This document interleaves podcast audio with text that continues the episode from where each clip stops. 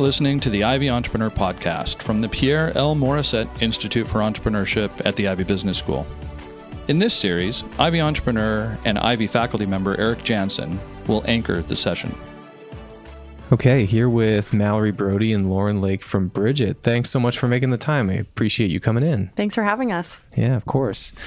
I have a lot to cover with you. You've had a really well documented story uh, in the media, starting as two student almost entrepreneurs. But I want to rewind way, way, way, way back to the beginning, when you started your entrepreneurial journey. And maybe even before that, was there someone in either of your families that sort of encouraged you to be an entrepreneur or was an entrepreneur and you thought, hmm, that looks like something that I might be interested in doing? Where did this all get started? So, for me, I was studying in civil engineering and I never really saw a path in entrepreneurship for myself, even though I did have family members who were very entrepreneurial. I just didn't really see that that was what I was going to do. I think because I wasn't in business school, I didn't feel like I had the skill set. And so when I came across an entrepreneurship program towards the end of university, I was really excited. I think I was always intrigued to start my own business, but just didn't feel like I had that foundation. And so applying to the program was kind of my way to get to know more about what that would look like. But it wasn't something that growing up I really thought I would be in. So you uh, was it a program at the university that you were at, or where was the program? It was uh, the Next 36. It's called Next Canada now, and that's how Mallorie and I actually first met. We didn't know each other at the time, even though we were both studying at Western. I was in engineering, and Mallorie was at Ivey, so we had never crossed paths until independently applying to the same program and finding out we were at the same school. So how did you Next, that's not like a dip your toe in the water. Next 36 is a pretty serious program. How did you, that's a pretty big commitment to make, not really knowing if entrepreneurship was for you. I think I knew deep down that I was, it was something I was really interested in. And I think if I really were to think hard on it, I think I was always like throughout university getting more and more interested, but just feeling like it was an unknown to me. And so I was more than happy to make the commitment to the program. And I was like very confident in doing that. I just felt like that was a more secure way for me to kind of get into it versus Mallorie, who had been kind of doing entrepreneurial initiatives like for some time before applying to the program. Cool. So then, Mallorie, I know you and I had met years ago. Where did you get started? What in, what encouraged you to sign up for Next Thirty Six? So I always had, um, you know, been starting clubs at, in high school and starting different initiatives, but I never put the term entrepreneurship on it. And it was actually upon applying to Ivey and Western that I got this scholarship from Ivey for the pre-acceptance program, just saying that you know if you decide to go to Ivey and you'll enter the entrepreneurship certificate program, then you get this scholarship, and it's for the entrepreneurial success you've had to date. And I was like, did they send this to the wrong person because I haven't started a business, and it was was, I guess, through all the clubs and everything that I had started in high school that they recognized the same sort of um, characteristics as as being an entrepreneur and starting an actual business. And so that was the first time that it occurred to me that this actually could be a feasible feasible path upon graduation. And so I started my first company, um, Start Gallery, which is something that um, you mentored me on. I remember panicking over how to register a company, and you said, just Google it and pay the 80 bucks and you're done. It will be much harder after that. So that was kind of the first step. And that business ultimately was not successful, but I knew that, you know, I really enjoyed the experience of starting that company and it encouraged me to apply for the next 36 so I could get a little bit more formal training around it, um, a little bit of funding, hopefully, if the company got off the ground. And uh, that was sort of my way of legitimizing starting a company and not going the typical career path after graduation. Cool. So, Next 36, just in a nutshell, what is that program for people that aren't familiar with it? So basically, they take, at least in our year, they took 72 students from across Canada after they had applied for an application. They brought you in for a finalist weekend, then picked 36 and split that group into three teams of 12. And um, from there, you essentially had the first night and then ultimately the, the entire nine months to come up with a business idea, you know, hopefully find investors for the business if that's the path you wanted to go down and launch your company. So for us, we were entering without an idea, without any money um, to start the business business with and without a, a business partner. And we got all of that through the program. Neat. So they took you through the process of like ideation, validation. How would you potentially pitch this or sell this? Like the whole process. And that's where, so you two met there. You were paired up on a team of 12? Uh, it was 12 teams of three. 12 teams of three. Got it. I was going to say 12 is a big team. So, okay. 12, 12 teams of three. We always say that Lauren's here to kind of quality check me. so I come up with ideas and then Lauren fixes all the ideas. Right, we'll, so we'll keep it here to quality case fact in, check. us. Case in point. Um, yeah, so we were randomly put on the same team. And so it was just an odd coincidence that like we really were aligned from day one. We had really complementary skill sets. We had this great chemistry that just happened and i don't think that's very common. Um, but for us it just ended up working out that way. And then we ended up uh, there were three people on our team and we did, didn't really have the same vision. Mallorie and i were very aligned from day one and our third team member just had a different kind of end goal in mind. And so we ended up splitting kind of early on and continuing on just the two of us. Got it. So you arrived at the construction industry because I understand both of your families have sort of a background in it, right? Yep. So my grandfather had a demolition company, great grandfather had a steel company, and then Lauren's family, her grandfather as well, had a specialty trade contractor. So we both grew up at least knowing about the industry, and then Lauren had some on-site experience as well as the the degree in civil engineering. Got it. Cool. So you understood the little bit about the industry. How did the initial idea though come to be? What did you how did you figure it out? Yeah, so I had spent a little bit of time on site, like literally just as a co op student. And so I had just seen kind of how the site operated. I spent time working with different sites and just understanding that there was very little technology that was being used. So when Mallorie and I started talking, that's kind of where the conversation started was just around, you know, isn't it odd that everybody has, you know, a cell phone, you know, smartphone with them at all times, yet everyone's using pen and paper on site. And it was really just quick Google searches at that point. We realized we had this shared family background that was interesting. And we started calling all of the friends and family we could, just asking them what their experience in the industry was. So just trying to reach out to people we knew had some construction experience and asking them what they felt the challenges were.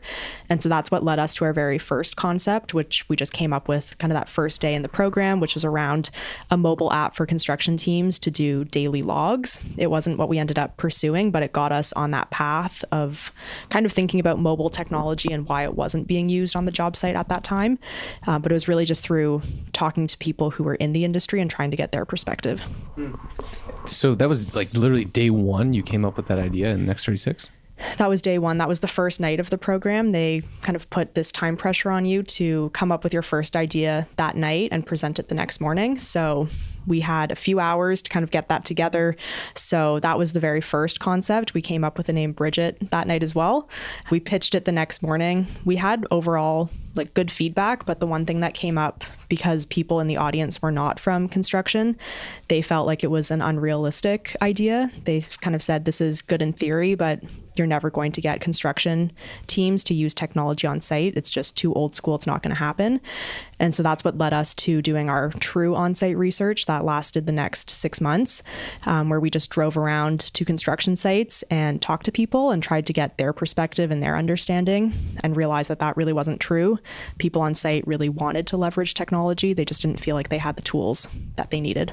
So I'd love to go into some detail here on how you got that feedback because I often get the question like, I have this idea for an app. Where should I go get it developed? And so you said you had the idea, initially got some feedback from the judges, it sounds like in the next 36 that were like, mm, maybe not going to work in the industry. You kept going anyway. And then what did you show up on site with? Did just talking? Did you Donuts. donuts? Okay, so you had food. Okay, so how did that go? Like, what would your first meeting go like to get feedback on site for this idea? Yeah, so we got back to the Western campus, and it was actually when the new Ivey building was under construction and just a block away from where Lauren was living at the time. So we basically walked on the site with coffee and donuts, and we said, Hey, can we have 10 minutes of your time? We're students and we're doing research on a project. And they said, Okay, sure, sounds good. We have five, five or 10 minutes for you. And we just started asking, you know, what's challenging for you on site? What's frustrating? What takes too much time? What costs a lot of money? And that was sort of the first of many, many interviews that we did. And the Ivey building, we actually ended up shadowing them many, many mornings on site. So we would just come back and follow them around, watch what they were doing, you know, look at kind of all the paperwork they had in their site office. And it was this site that was the first one that talked to us about the punch list uh, management pro- process or deficiency management. And that's kind of what prompted us to actually start designing the app and what it should look like and how it should work. Cool. So they literally like just let you follow them around and watch them and see how they put information in their computers or not or not computers. Yeah, and I think the reason they like allowed us to keep coming back was because every time we came back, we had donuts and coffee, but we also had made progress. And so they, I think it built confidence that we are serious about this and we really wanted to launch something. So they weren't just wasting their time. They were actually going to get the solution they had been looking for out of, you know, giving us some of their time up front. So day one, you show up with donuts and coffee and some ideas. Uh, as it progressed, what were you bringing back to them to show them that you were making progress?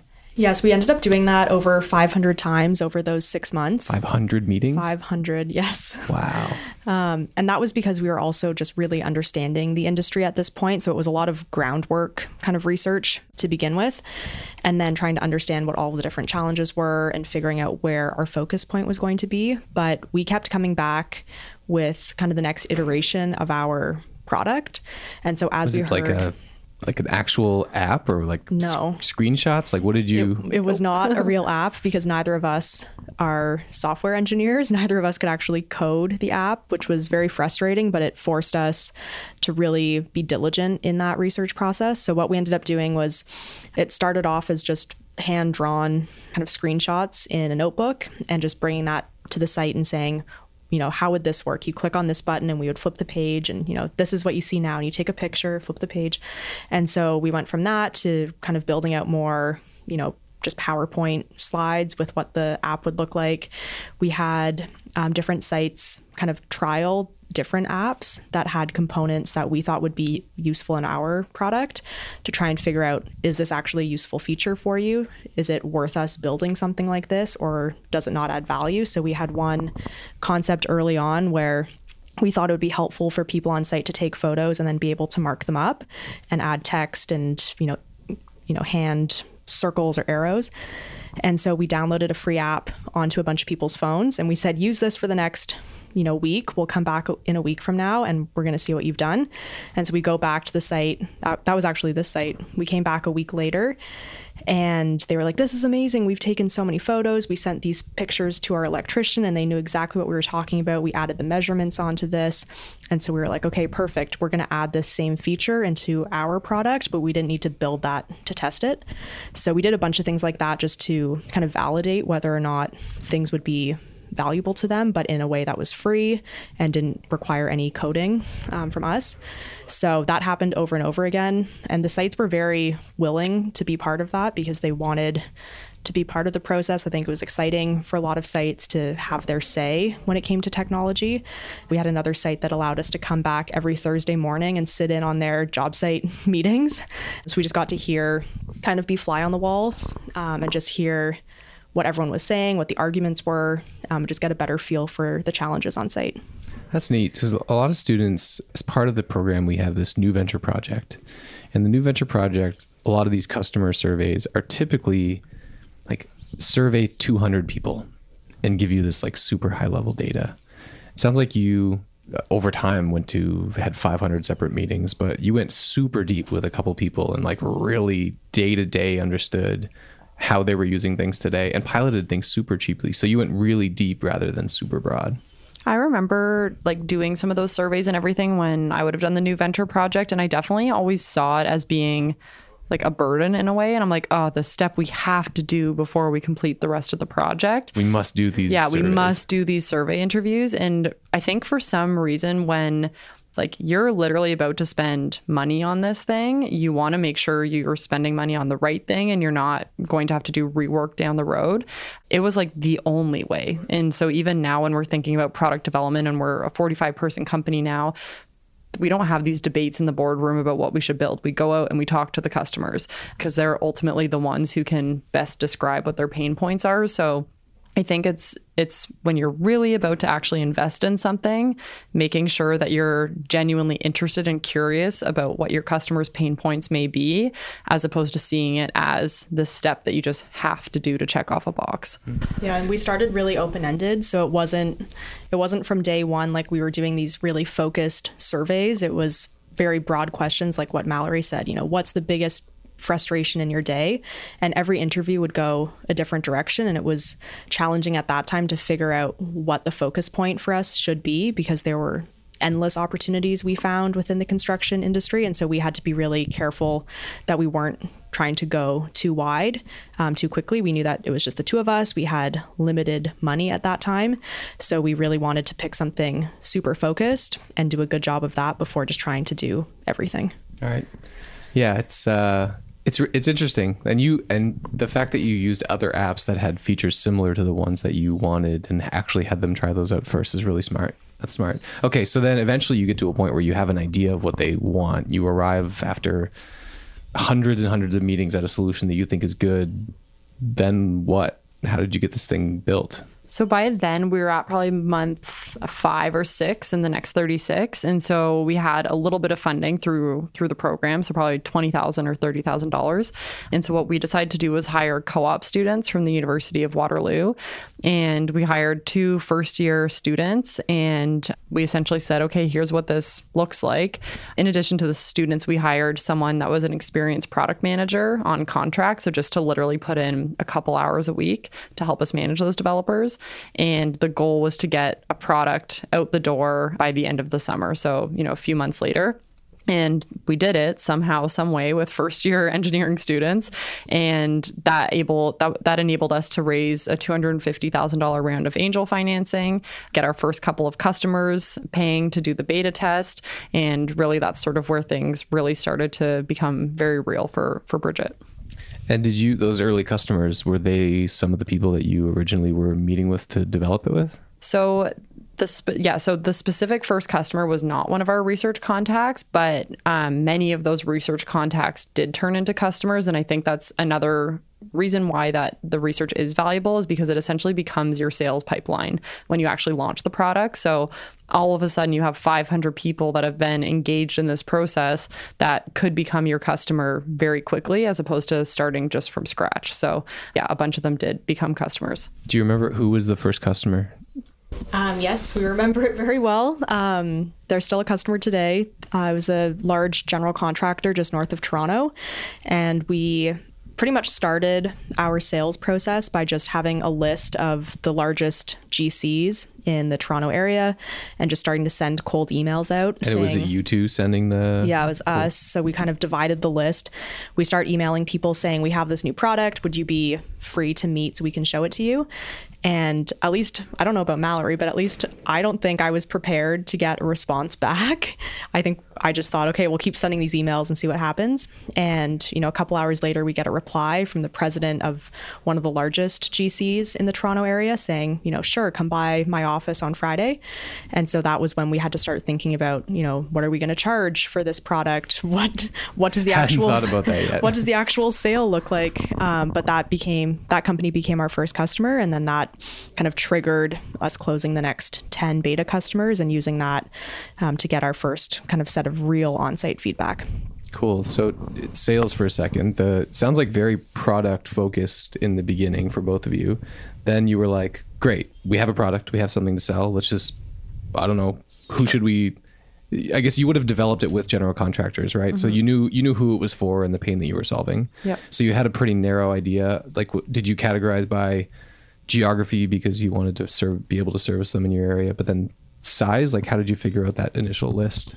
We just contacted contractors that were the same size of companies we did research with that identified this as being a problem, basically. So we knew right away we were selling to general contractors and subcontractors would use the app, but they wouldn't be the customer. So all of that had been really just become quite obvious through the research process. And did you learn about the how they were going to buy this from that process as well? Like that came more through the actual sales meetings that we ended up having and it was really just a lot of trial and error so testing out different pricing models kind of along the way and we went through three or four different pricing models on that first product before arriving at kind of the final model that we found really worked but it really was yeah, just trying different things, trying to understand what the friction points would be for the customer during that sales process and understanding if the pricing was part of that. There wasn't really any science to it at that point. And yeah, it was kind of bit by bit tweaking that and trying to understand how much value are we actually adding to the site and then you know what's somebody willing to pay and how do we make sure that that's captured and how we price this Mallorie, you didn't come to her rescue as the business school student and say like like business plan 101 like pricing, promotion, how are we going to sell this? I always learned by doing. And so there was, I had a lot of, I'd say, known unknowns coming into coming out of coming out of school where like I knew accounting was a thing or I knew marketing was a thing and the details of those things but I didn't know like in depth how to necessarily go about them in the real world. So I knew that like we should be you know hiring a bookkeeper or that we should be putting together a marketing plan but then when it came to the meat of those actual plans, we definitely just had to test a lot of things in market because you learn about all these different tactics, but you don't actually know what's going to resonate with your customers. So, for instance, like our customers aren't buying from seeing, you know, Instagram pictures. So, social was not going to be a channel that we would sell through. So, we had to like really learn that through our own process. So I don't know how we, much my business background. I think it helped. Hopefully a bit. We, we also made the decision to charge for those beta testing customers like at the last minute. Mm. Going into that meeting, we thought we were going to give the beta version out for free in order to get lots of beta customers. And it was like, I think hours before the meeting happened that we just kind of looked at each other and said, Does this make sense? Like, are we going to learn anything if we give this away for free? You know, anyone will take something for free, even if it's just to be polite. And so we kind of said, even if somebody doesn't pay much money for this, it's better for them to pay something. And at least we validate that they're willing to write a check and go through that that process. And so it was a very last minute decision to like actually try to get some money for it versus going the free route. And so that was kind of what sparked like okay well if we're going to charge something then what should that be the app was also so buggy at that time it was it didn't have any design elements to it like it was very rough and so also trying to understand you know maybe in the future we can charge on this more sophisticated pricing model at this higher price point but what would somebody actually pay for like this very early version yeah you're i mean you're it's funny, but you're really smart to go about it that way. You know, so many people spend time on uh, what I call playing business, like tweak your logo, make sure your website's perfect. We need we need well published case studies. Maybe we should work on some PR. Perfect financial model. Yeah, like let's tweak the financial model a little bit more. Oh, like should we price it like this or like that? You were just like, look, we have a product. Let's just start sending emails. Did you have a website? Like, were they did, could they see a website um, that you? Maybe uh, like, like a, a launch a rock, like a landing, landing page. Something. yeah. yeah yeah something and i think we would send like some different screenshots or we had like a bit of a one pager one pager that we would send but i think that was one of the things coming out of engineering that kind of scared me away from this entrepreneurial dream I had in the back of my head and I kind of kept forcing myself to just like forget about it because I felt like like I didn't have kind of all of those I guess key foundation kind of pieces and I think getting into it, I realized like those are all great things that Mallorie had through Ivey, but at the end of the day, it was just a lot of trial and error. And so we didn't, at that point, like there wasn't any perfect pricing model we were going to come up with because we didn't know yet what someone was willing to pay for the product. Right. And so we could have debated all we wanted over like the best way to do that but at the end of the day we just had to go and say a number and see if the person you know if the company laughed at it or if they thought it was crazy expensive. Yeah, it's interesting. There's a, I think it's Marie Forleo who says everything is figure outable. it's just like you know we're just gonna start doing things and yeah, there's probably sticks. a bunch of things that we should figure out, but we'll just figure that out when we need to. Yep. Okay, so then you get your first few customers. You went on to be so you did part of you were part of the Creative Destruction Lab, and after that ended up raising a pretty big seed round. Mm-hmm. So you raised a couple hundred grand out of next 36 and then did a proper seed of 2.2 million yep so in total we've done about 11 million dollars of fundraising on the equity side and 2.2 was the seed, 6.7 and a quarter roughly was um, the Series A, and then we did a bunch of kind of convertible notes and angel rounds in between. But the Creative Destruction Lab, I think the biggest thing that generated interest in that round was there was one individual who had run a construction company, and in front of the full room of all the MBA students, all the investors, you know, all the advisors as part of the program, said that this was the biggest pain point he experienced throughout his entire career in the industry And he had sold his business. So he he put his hand up to invest, and then of course ten other people did as well, and that really prompted kind of that fundraising from that program.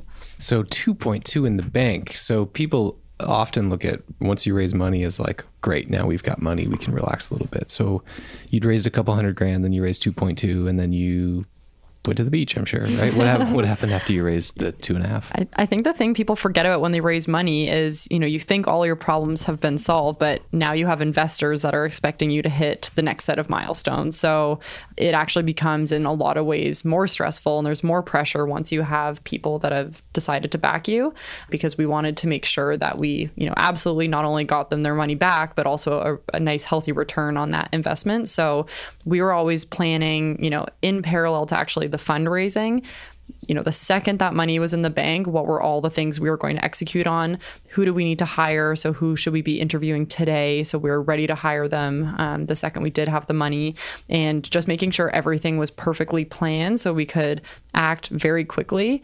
Because there's also this big you can't wait to ramp up because you only have limited time before the next round of financing. So you need to make sure that you can actually start showing results quickly with that funding as opposed to waiting to, you know, 6 months before you're out of cash increasing your spend and not having time to show the results. So being able to just react very quickly after the round, I think was critical. And I think we always did a good job at that.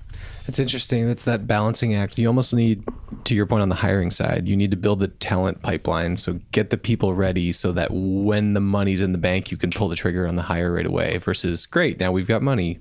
And now we six should think months about go hiring. by, yeah, and you've done nothing. So So the demands, the pressure went up with the 2.2, but there's a period of time between the 2.2 and you had just under a year ago raised your last six or seven, right? So when did you raise the two and a half, and then how much time was between that and your most recent raise?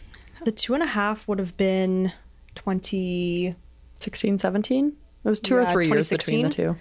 16. Okay. Yeah, so during that time, we were growing our first product, Bridgit Field, and then the Series A was really raised around our new product launch, um, and that just launched about six months ago, and that's Bridgit Bench. And so when we raised the Series A, um, we were still in the research and early phases of the second product, but we were able to generate a lot of excitement around what that product would be, and we had done kind of that same research process all over again with the new product, and then raise that money, use that money to accelerate the development of Bridgit Bench and launched that June of this year. Cool. When you raised the 2.2, so now there's big demands to prove out whatever you had started. How did you go about growing? So one major thing was we invested in the product and development team and you know I think the obvious thing sometimes is, oh, you want to grow your revenue, hire more sales reps. But what we were finding was that if we could just increase the conversion rate of the deals that our sales reps were working on of their pipeline, then we didn't necessarily need more reps. So we were looking at, you know, what would get them to get a yes from a customer, you know, five out of 10 people they talk to versus two out of every 10 they talk to. And a lot of that came to different features that customers felt like the product was missing. So we really invested a lot in design and development to be able to add different features and use cases to the product, um, and that made it easier for the same size sales team to sell more more deals essentially. I'm interested in digging into that in my time here at Ivey to try to figure out the balance between early salespeople like just shut up and sell what we have. No, we don't need more building more stuff. Like just sell the stuff we have versus listening to customers and building in those new features. So like who were your first salespeople and did you have a product person that they worked with? How, how did you manage that? Our first salespeople were really just us. Before we even hired a sales team, we kind of mimicked what we thought the sales process would look like by the two of us playing different roles. So initially, Mallorie kind of played the the role of being the we call them business development reps, but kind of the top of funnel person. So Mallorie was looking to book meetings and just trying to get kind of that pipeline generated. And then she would pass those meetings off to me, and I would kind of act as the account executive, talk about pricing, demo the product, and close the deal. And so we did that for a while to try and figure out does that flow actually work? Does it work for our customers? And is this something that we feel like could be, you know, repeated by a sales team? And so once we had proven that out with the two of us, then we started to hire very junior sales um, team members at that point. But it's always been a balance of, you know, trying to sell what we have today, but also understanding that our product is never done and it's it's always been, you know, a, de- a, work in progress and in development. So we really rely on the sales team to like yes, sell what we have today and make sure that you know, given the product today, the customer can be successful with it, but also using that as an opportunity to get feedback and use that to pass on to the product teams that we're building the right features going forward. So you first replaced the top of funnel you stayed on as the yeah we both would just then be the account execs essentially and then yeah. eventually we hired um, account execs to backfill what we had been doing. And i mean even to this day like we both do some sales based on certain relationships we have in the industry so i don't know that that ever totally stops but there's a sales team to kind of support the actual revenue forecast that we that we have in place. Got it. So then the big, I guess, the big change lately has been the launch, the full launch of the new product. So, why the change? Why the change from what you had in the beginning to the, the new product that is going really well today? Yeah, there was always a lot of like really positive feedback we got on the first product, Bridgit Field, from our customers. And the industry loved it. It was new for the industry. So all of that was great. I feel like we did a good job with that. But there was two changes. One was that it started becoming much more competitive. So there was companies in the US that had significantly more funding that were also starting to compete in the same space. So that was the first thing. And the second thing was over time, we realized it didn't have a recurring revenue model. So we'd sell on a per product project basis, which meant that, you know, 12, 18 months later, you're losing that revenue. And when it comes to the world of tech, company valuations are very much based on how recurring your revenue is, just because it ends up being less expensive for the business over time. So we felt like, you know, in order to really give our investors the best return possible, we needed a business model that was going to be recurring. So we went out to the industry, did the exact same research process again, um, just didn't need to talk to as many people. And uh, we're looking for a product that we could sell on that recurring business model at the enterprise level. So we did that. We kind of checked off the boxes of the things we were, the objectives we had set for the second product, launched it, and it's performed exactly as we anticipated. Cool. Uh, so the first one, could you have just changed the pricing model on it, or was it it was the way that the product or service was packaged that you could never turn it into a recurring revenue type thing? So we did try multiple times to turn it into more of a recurring model, and that was always the intent. We thought that as we signed on more projects, we would be able to convert those customers from paying on a per project basis to paying for a kind of a company wide license that would be, you know, recurring and annual. And we just found that the customer didn't want to buy that way because we were selling a you know site solution a field-based solution. It really only delivered value while that project was under construction. And it was something that would happen differently on every single site. And so for the most part, the contractors wanted to pass that cost off and, you know, have that part of the project budget versus part of their overhead expense.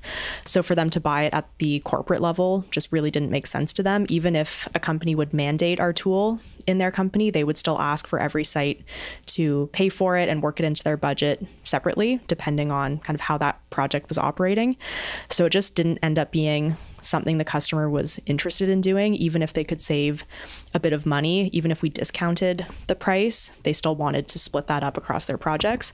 So we were able to kind of do a couple things. We were able to get project commitments from people so we could get, you know, a year's worth of projects committed um, ahead of time and, and things like that that helped somewhat and we did get a few enterprise deals from certain customers but it wasn't it wasn't going to convert magically to being that unless we found a product that added value at the corporate level and not just at the field level.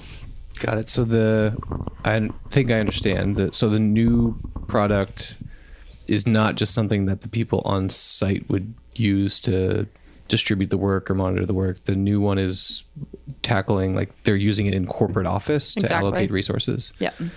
Got yeah, it. so it's a workforce planning tool, Bridgit Bench, and it's used by the operations team in the office to manage all of their people and all of their projects. So it doesn't matter what stage each of those projects is at, they're always planning their resources and it's that's happening on an ongoing basis. So for them to pay for that at the kind of enterprise level just makes a lot of sense. And so that's something that we wanted to ensure that we weren't selling at the site level anymore. Got it. Did you have to change your sales strategy at all? Like were you selling to different people or going after different budget then? So we really encourage the sales team to kind of think about, you know, what are all the things that didn't work on the first product and be open to the fact that maybe they will work on the second product, just so we weren't, you know, taking certain behaviors and and assuming that the same would be true on this new product, but it ended up actually being incredibly similar. So we were often talking to a VP of operations at a construction company regardless. So the persona was more or less the same. The user was different, but that's okay because we were selling still to almost the same person and the same sales reps could sell both products. So there wasn't actually any major structural changes we had to make internally. It was basically our team just moving over um, their focus to the new product. That's cool. So reflecting back now, so you're how many years in? Almost seven. Almost December 17th is our seventh anniversary. Happy upcoming anniversary.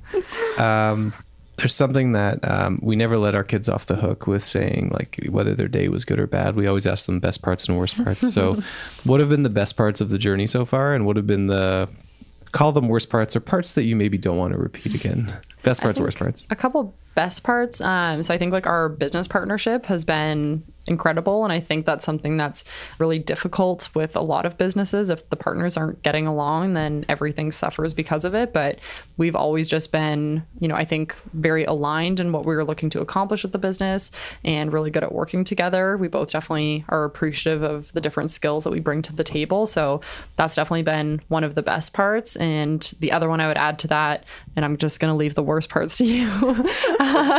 um, so the other best part I would say is just I think we've become incredibly confident over time that no matter what challenge we come across at the business, we will be able to solve it. And we don't know what those things will be necessarily, but we know that we'll figure it out. And I think our team as a whole feels that because the team has been through challenges together. And I think that's something that's just going to be incredibly valuable going forward in our careers, whether it's starting another business at some point or, you know, getting a job at some point. I don't know. But yeah, I think that's something that we both really value. So before Lauren has the pleasure of doing the worst parts, what do you two do to work on that relationship? I've had other founders at the same time on the podcast, and they do there's little things that they do to keep each other in check. So do you have any regular things that you do together? I think early on, we if there was anything that we felt like there was any tension over, it was just because no one was accountable for that part of the business yet because there was literally new departments emerging as the company grew and we're like, "Oh, wait, which one of us is doing marketing again?" So I think just making sure that the division of accountabilities is very clear, make sure that there's no confusion about, you know, who should be working on what part of the business. So that was one thing that we definitely did. Yeah. And now, like, we try to have lunch together whenever we're both in the same place. And I think that's just become kind of habitual maybe for us. And it gives us an opportunity out of the office to just catch up on what's going on. And i think that just keeps like each other kind of in the loop. And that's kind of sometimes where our best ideas come from is just being able to brainstorm being able to just kind of chat and figure out what the next plan is. So I think we just yeah, we spend a lot of time together. We joke that we're telepathic and we always kind of know what's what's going on and so I think just staying like open with that and not kind of letting each other kind of get on a different page. Cool. Lauren, worst parts. Worst parts. Um I mean there there's specific things like decisions that maybe we would go back and make differently but i wouldn't say that those were necessarily the worst parts by any means because we were learning and usually the decision we made was the right decision at the time. We just didn't have all of the information. And so in hindsight it's easy to say we would have done something differently. So i wouldn't say that there's any decision that was necessarily like the worst part. I would say for me Mallorie i guess you can say if you agree i think the hardest part, maybe it's not the worst part, but the hardest part is just how like taxing it is energy wise to have your own business and it never goes away. And so I think in the beginning, at least I felt like, okay, we're just going to work super hard for another six months and then it'll get easier. And then I can kind of take a break and it'll be fine. Or, you know, this won't last forever. So, like, just push through now and you'll kind of get to the other side. And it just doesn't really work that way. There's always a new stressor, there's a new problem. And so, just being able to figure out how to deal with that as just an ongoing thing versus thinking that it's magically going to go away someday. And I think we've gotten better at that. I think you get also just used to having kind of that pressure on you at all times, but definitely being able to take a step back when we can and kind of try to forget about some of that stuff temporarily is definitely important because otherwise it def- like it really does take a toll. I find like on these podcasts and I don't know business books and blogs, you talk a lot about the company, but not a lot about the people. Like how are you versus how is the company? Or, or if you ask how how are things going, the default answer is always, well, the company's going well. Like no, hold on, what about you? So what what do you do to keep sane? Like do you have your own I don't know meditation, exercise, travel, whatever? What are the things that you do to keep you good? Um, yeah, I think we both kind of do different things. I have a family now, so that's different. I think before I used I definitely used exercise as kind of a way to like clear my head and now like I should still be doing that but it's harder um, I have a two year old so just the time is sometimes harder to find but I think just being able to kind of like be at the office for me and put my effort in then and kind of switch off in the evenings is kind of how I get a bit of a break.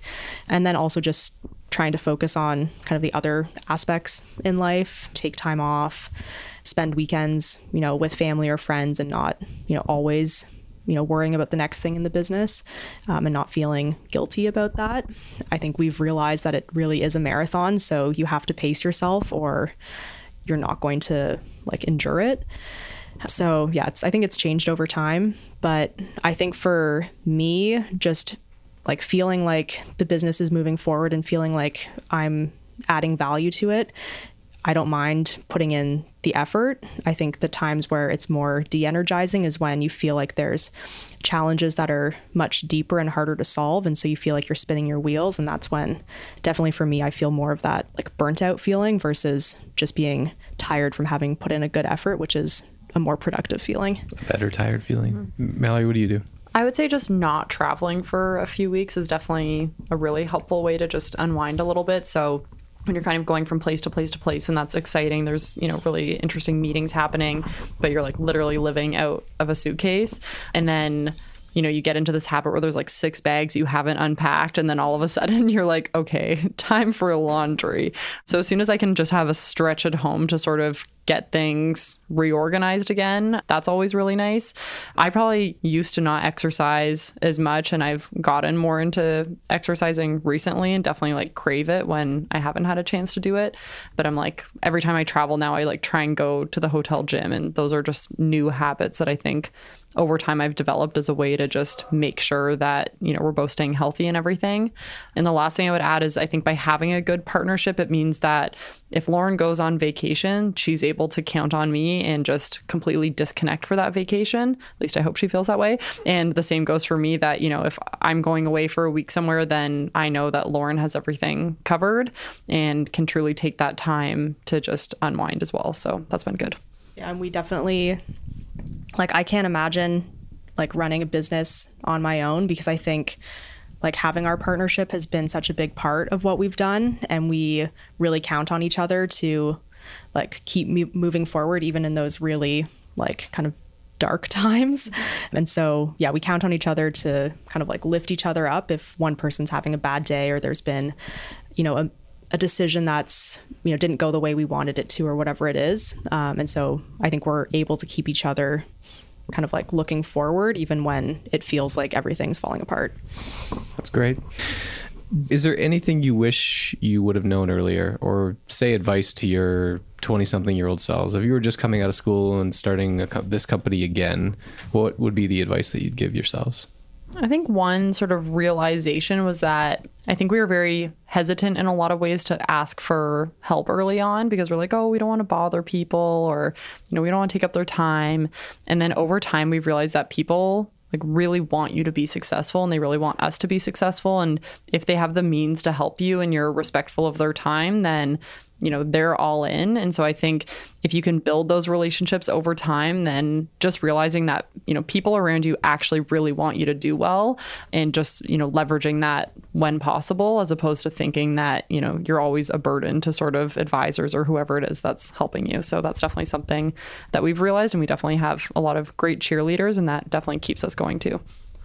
So the community the Ivey entrepreneur community and the podcast is getting uh, quite a good number of listeners now. So, is there anything that the community can do for you? Anything that you're working on that you need help with on the, I don't know, hiring front, fundraising? How can we help? Go out and start your own businesses. Um, that's definitely something we would love to see. We've been big promoters of women in business as well. So, you know, if there's anything we can do to help there, but that would be the thing that I think would make us the happiest. Or apply at Bridgit for a sales job. That would work too. Start your own, but if not, come work at Bridgit. Awesome. Well, I appreciate you making the time. It's been really good to hear a little bit more of the, the details of the early days story. And uh, congrats on the launch of the new product. It seems to be going really well. And um, appreciate you taking the time. Thank you. Thanks. Thanks for having us. You've been listening to the Ivey Entrepreneur Podcast. To ensure that you never miss an episode, subscribe to the show in your favorite podcast player or visit ivey.ca forward slash entrepreneurship. Thank you so much for listening. Until next time.